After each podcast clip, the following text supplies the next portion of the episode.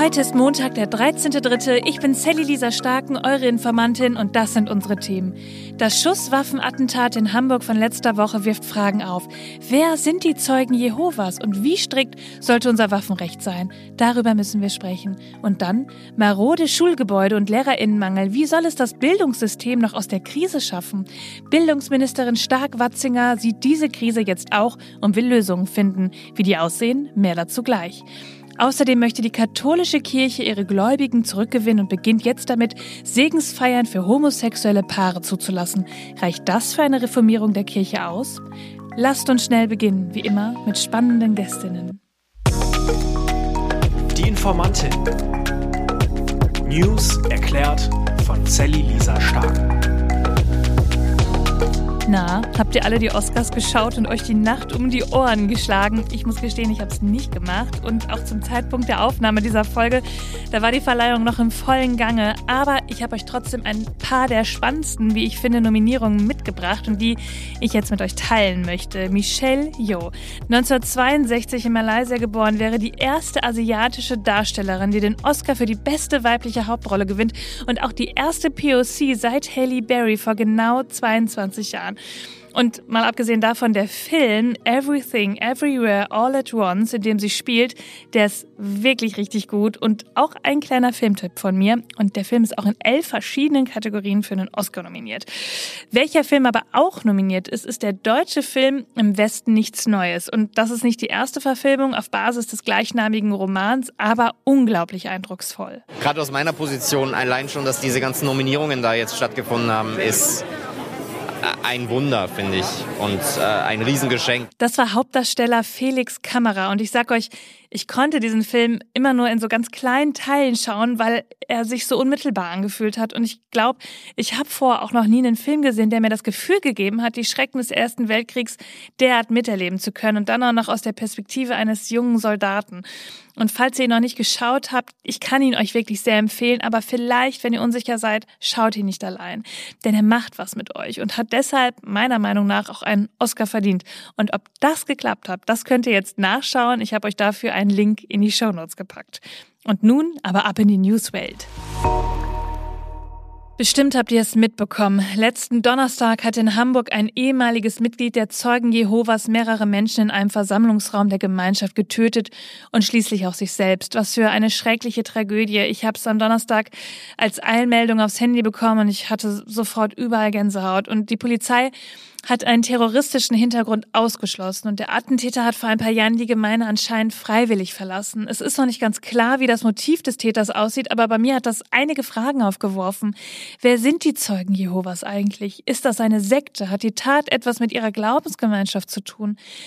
Wir haben ja wahrscheinlich alle schon von ihnen gehört und ich habe direkt auch ein Bild im Kopf von Menschen, die am Bahnhof mit der Zeitschrift Wachturm stehen oder auch mal an der Haustür geklingelt haben. Nur an was glauben sie eigentlich? Wer sind sie? Diese Gemeinschaft, die mitten unter uns wohnt. Das habe ich Mischa Verole gefragt, denn er ist bei den Zeugen Jehovas aufgewachsen und hat die Gemeinschaft irgendwann verlassen. Die Zeugen Jehovas sind eine christliche Glaubensgemeinschaft, die im 19. Jahrhundert aus der Adventistenbewegung heraus entstanden ist. Sie hat meiner Meinung nach eine sehr fundamentalistische Bibelauslegung und glaubt, dass Gott in einem Event namens Armageddon alles Böse vernichten wird und die Erde zu einem Paradies wiederherstellen wird. Sie sind überzeugt, dass die als Zeugen Jehovas die Antwort gefunden haben, wie man dieses Armageddon überleben kann und versuchen deshalb so viele Menschen wie möglich von diesem Weg zu überzeugen. Sie sind letztendlich weltbekannt für drei Dinge. Sie bieten ihre Zeitschrift Wachtonama Wachet in Fußgängerzonen und von Haus zu Haus feil. Sie lehnen Bluttransfusion ab und sie schließen ehemalige Mitglieder aus ihrer Gemeinschaft aus. Eine Praxis, die es in anderen christlichen Glaubensgemeinschaften durchaus auch gibt. Allerdings setzten die Zeugen Jehovas sie sehr radikal um. Und kommt man aus diesen Strukturen wieder raus? Die einfache und kurze Antwort lautet ja. Allerdings wird das der Komplexität des Sachverhalts nicht gerecht. Man kann de facto Zeugen Jehovas jederzeit verlassen. Das ist aber immer mit Konsequenzen verbunden. Das heißt, wird man zum Beispiel gegangen, also ausgeschlossen aus der Gemeinschaft, weil man eine Sünde begangen hat, zum Beispiel weil man außerhalb der Ehe Sex hatte, weil man Drogen genommen hat, eventuell, oder weil man homosexuell ist und die Homosexualität nicht ablegen möchte, dann wird man ausgeschlossen. Man wird auch ausgeschlossen, wenn man aus ihrer Sicht falsche Lehren verfolgt. Man kann aber auch selber gehen, man kann selber entscheiden zu gehen. Die Konsequenz ist aber in jedem Fall dieselbe. Man wird offiziell von der Gemeinschaft ausgeschlossen. Das bedeutet, wie man ihrer Literatur entnehmen kann, dass man den sozialen Umgang mit dieser Person meiden soll. In meinem Fall bedeutet das damals, dass von einem Tag auf den anderen manche Familienmitglieder und praktisch alle meine Freunde und anderen Mitglieder der Zeugen Jehovas keinen Kontakt mehr zu mir hatten, den Kontakt mit mir gemieden haben, nicht mehr mit mir geredet haben, mir aus dem Weg gegangen sind, manchmal sogar die Straßenseite gewechselt haben, wenn sie mich gesehen haben. Man kann also sagen, ja, man kann die Zeugen Jehovas verlassen, aber es hat starke soziale Konsequenzen. Diese Konsequenzen sind auch gewollt. Das schreiben sie in ihrer Literatur auch immer wieder so. Der Effekt soll natürlich die soziale Isolation sein, um die Person dazu zu bringen, ihre Entscheidung zu überdenken und wieder zurückzukommen. Das fügt natürlich auch der Frage, ob man aus den Strukturen herauskommt, einen ganz anderen Layer zu. Denn psychisch ist die Belastung enorm und psychisch dauert die Abnabelung meistens auch sehr, sehr viele Jahre und in meinem Fall war auch Therapie nötig. Was würdest du sagen, wie ist deine persönliche Meinung? Ähnelt die Struktur einer Sekte? Nun, zunächst gilt es einmal festzustellen, dass die Zeugen in Deutschland und Österreich eine offizielle Kirche sind. Sie sind eine Körperschaft des öffentlichen Rechts und so auch anerkannt. Das heißt, sie sind der katholischen Kirche oder der protestantischen Kirche gleichgestellt. Meine ganz persönliche Meinung ist aber, dass es sich nach wie vor um eine radikale christliche Sekte handelt. Nicht zuletzt auch eben wegen dieser Praxis des Gemeinschaftsentzugs, bei der darauf eingewirkt wird, dass Personen sogar Familienmitglieder meiden, aber auch andere Praktiken, wie zum Beispiel die Ablehnung von Bluttransfusionen, die in Notfällen tatsächlich zum Tode führen kann und geführt hat. Ich habe das selber im Bekanntenkreis erlebt, dass eine Glaubensschwester damals auf dem OP-Tisch verblutet ist, weil sie nach einem Unfall kein Blut bekommen hat. All das sind für mich Faktoren, und das sind nicht die einzigen, die darauf hinweisen, dass die Zeugen Jehovas nach wie vor eine Sekte sind, meiner Meinung nach. Danke, lieber Mischa, für deine offenen Antworten und auch, dass du deine persönlichen Erfahrungen mit uns geteilt hast. Und wenn ihr auch mehr erfahren möchtet, dann kann ich euch Mischas Buch Goodbye Jehova, wie ich die bekannteste Sekte der Welt verließ, ans Herz legen. Er erzählt darin über seine Kindheit und Jugend bei den Zeugen Jehovas bis hin zu seinem Ausschluss. Es ist unter dem Pseudonym Misha Anuk verfasst. Also, die Zeugen Jehovas sind demnach eine ziemlich spezielle Gemeinschaft, sehr streng und so ein Ausschluss hinterlässt Spuren. Und wir können uns jetzt auch alle vorstellen, dass auch der freiwillige Weg raus super hart sein muss, wenn man alle soziale Verbindungen hinter sich lassen muss und de facto erstmal alleine dasteht. Aber zurück zum Attentat. Wir kennen das Motiv noch nicht. Nur über die Wut des Täters auf seine ehemalige Glaubensgemeinschaft wurde berichtet und auch darüber, dass er wohl psychische Auffälligkeiten an den Tag legte. Und die Ursache hierfür ist natürlich nicht leicht zu ergründen und würde nur spekulativ sein. Aber wie kam er denn überhaupt an eine Waffe und wie sehen da eigentlich die deutschen Regelungen zum Waffenbesitz aus? Der Täter war Sportschütze und legal im Besitz einer Waffe. Der Mann habe seit Dezember 2022 eine Waffenbesitzkarte gehabt, sagt Polizeipräsident Ralf Martin Meyer. Und so eine Waffenbesitzkarte erlaubt es Waffenbesitzern, eine Schusswaffe nur zu transportieren, nicht aber an sich zu tragen. Das bedeutet, man kann sie nur ungeladen und verschlossen mit sich herumführen, ähm, wenn sie dann in der Öffentlichkeit getragen wird. Zum Beispiel kann man einen verschlossenen Koffer dafür nehmen. Ja, man kann sich jetzt also fragen, ob so ein Waffenbesitz nicht auch weiter eingeschränkt werden muss. Ich persönlich verstehe ja auch nicht, warum man Waffen zu Hause haben sollte, außer man ist jetzt vielleicht Jägerin oder sonst wie hat man irgendwie beruflich damit zu tun. Das liegt vielleicht auch daran, dass ich persönlich dem Schießsport nicht so viel abgewinnen kann. Das kann man auch anders sehen. Aber Nancy Faeser, die Bundesinnenministerin, hat im Januar einen neuen Gesetzesentwurf zum Waffenrecht angekündigt. Darin ist ein Verbot von kriegswaffenähnlichen halbautomatischen Langwaffen für Privatleute vorgesehen. Und nun sagt sie, dass die Tat in Hamburg zeigt, beim Antrag auf eine Waffenbesitzkarte soll überprüft werden, ob jemand psychologisch geeignet ist. Dazu brauche man mit den Gesundheitsbehörden eine Überprüfung, sagt sie. Wir haben das im Gesetzentwurf verankert, den wir auf den Weg bringen wollen, dass es einen psychologischen Eignungstest gibt. Ich frage mich wirklich, ist eine psychologische Begutachtung nicht die wichtigste Grundvoraussetzung, überhaupt eine Waffe herauszugeben? Was denkt ihr? Bundesbildungsministerin Stark-Watzinger von der FDP spricht von einer tiefen Krise im Bildungssystem. Dann ist die Schieflage also jetzt auch endlich mal im Bildungsministerium angekommen. Wir haben ja auch schon öfter über Lehrerinnenmangel und fehlende Bildung in der Digitalisierung gesprochen und ehrlich über den Zustand von manchen Schulen mit maroden Turnhallen oder wirklich nicht zumutbaren sanitären Anlagen. Da mag ich gar nicht dran denken. Im Interview mit der Bild am Sonntag sagte sie jetzt, Bund, Länder und Kommunen müssten in der Bildung an einem Strang ziehen. Der Bund könne nicht immer weiter Geld geben geschrieben, Zitat, wir müssen endlich an die strukturellen Probleme ran. Das wird nur mit einer neuen Form und Kultur der Zusammenarbeit mit allen Beteiligten gehen. In Berlin kommen jetzt am Dienstag VertreterInnen von Politik, Wissenschaft und Zivilgesellschaft zum Bildungsgipfel zusammen. Und da wird es dann ja wohl um Lösungen für diese Bildungskrise gehen, oder Bob Blume? Grundsätzlich müsste man diesen Bildungsgipfel eher Bildungsgipfelchen nennen. Er läuft unter der Überschrift Wieder eine große Chance vertan. Wir wissen, wir haben riesige Probleme. Das Bildungssystem ist in tiefer Krise, sagt sogar die Bildungsministerin Stark-Watzinger und sagt auch, wir müssen endlich an die strukturellen Probleme ran. Allerdings kann man sich mit Fug und Recht fragen, wie das gehen soll, wenn sie es noch nicht mal schafft, dass mehr als zwei KultusministerInnen überhaupt zu diesem Gipfel erscheinen. Auf der entsprechenden Seite des Bildungsministeriums heißt es, dass auch die Zivilgesellschaft dabei ist, das aber nur in Form von Gewerkschaften, also Praktikerinnen und Praktiker wurden mal wieder ausgelassen. Also mit anderen Worten, dass gesagt wird, dass wir eine neue Form und Kultur der Zusammenarbeit mit allen Beteiligten brauchen, äh, wie Stark-Watzinger es sagt, das ist natürlich richtig und wichtig. Die Frage ist halt, ob es für so eine Selbstverständlichkeit tatsächlich einen Bildungsgipfel braucht und das Zweite ist, ob man es überhaupt noch Bildungsgipfel nennen sollte.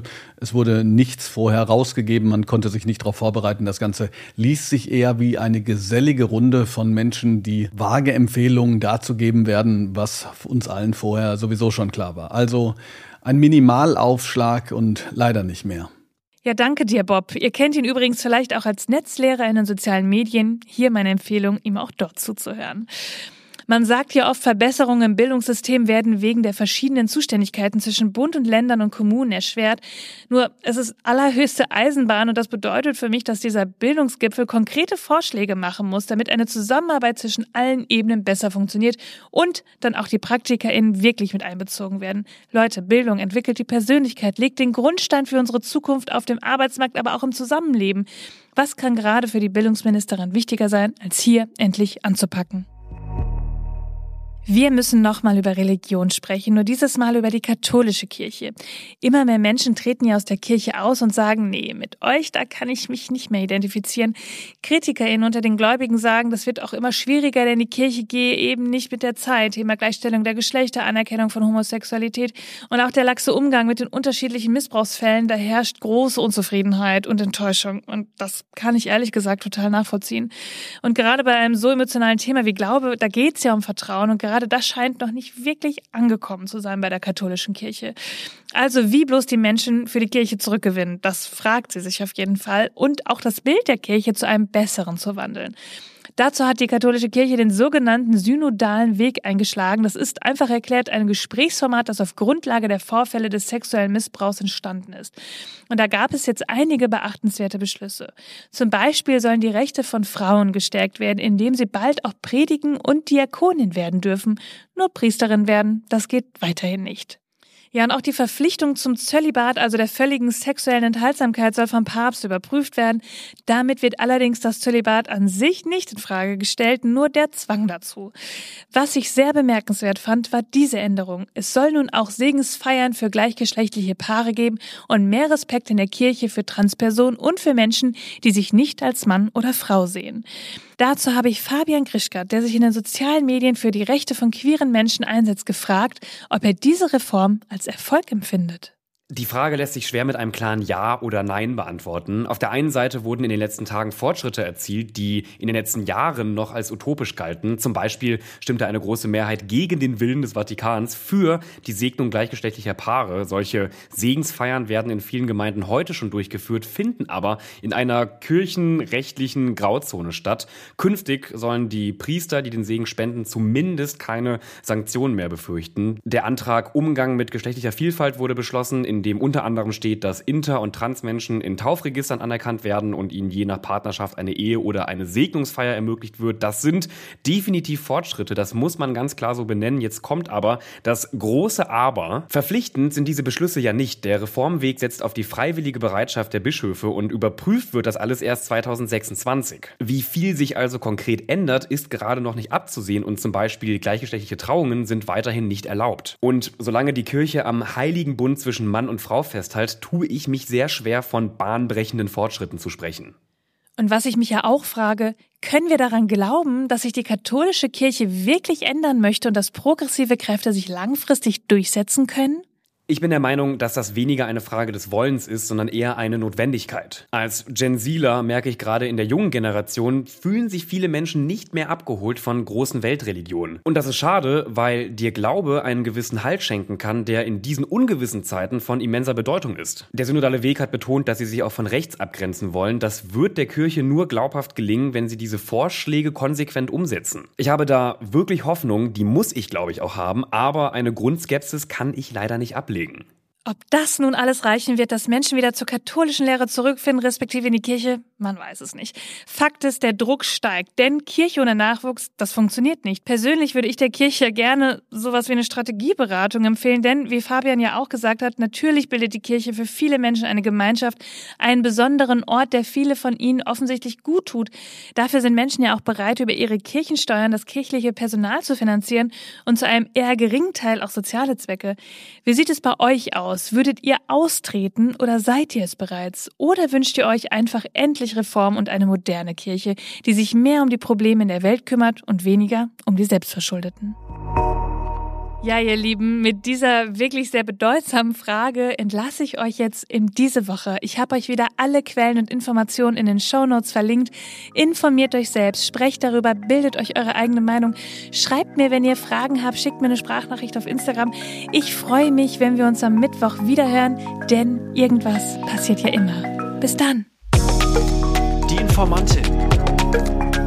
News erklärt von Sally Lisa Stark. Produktion von 7 One Audio.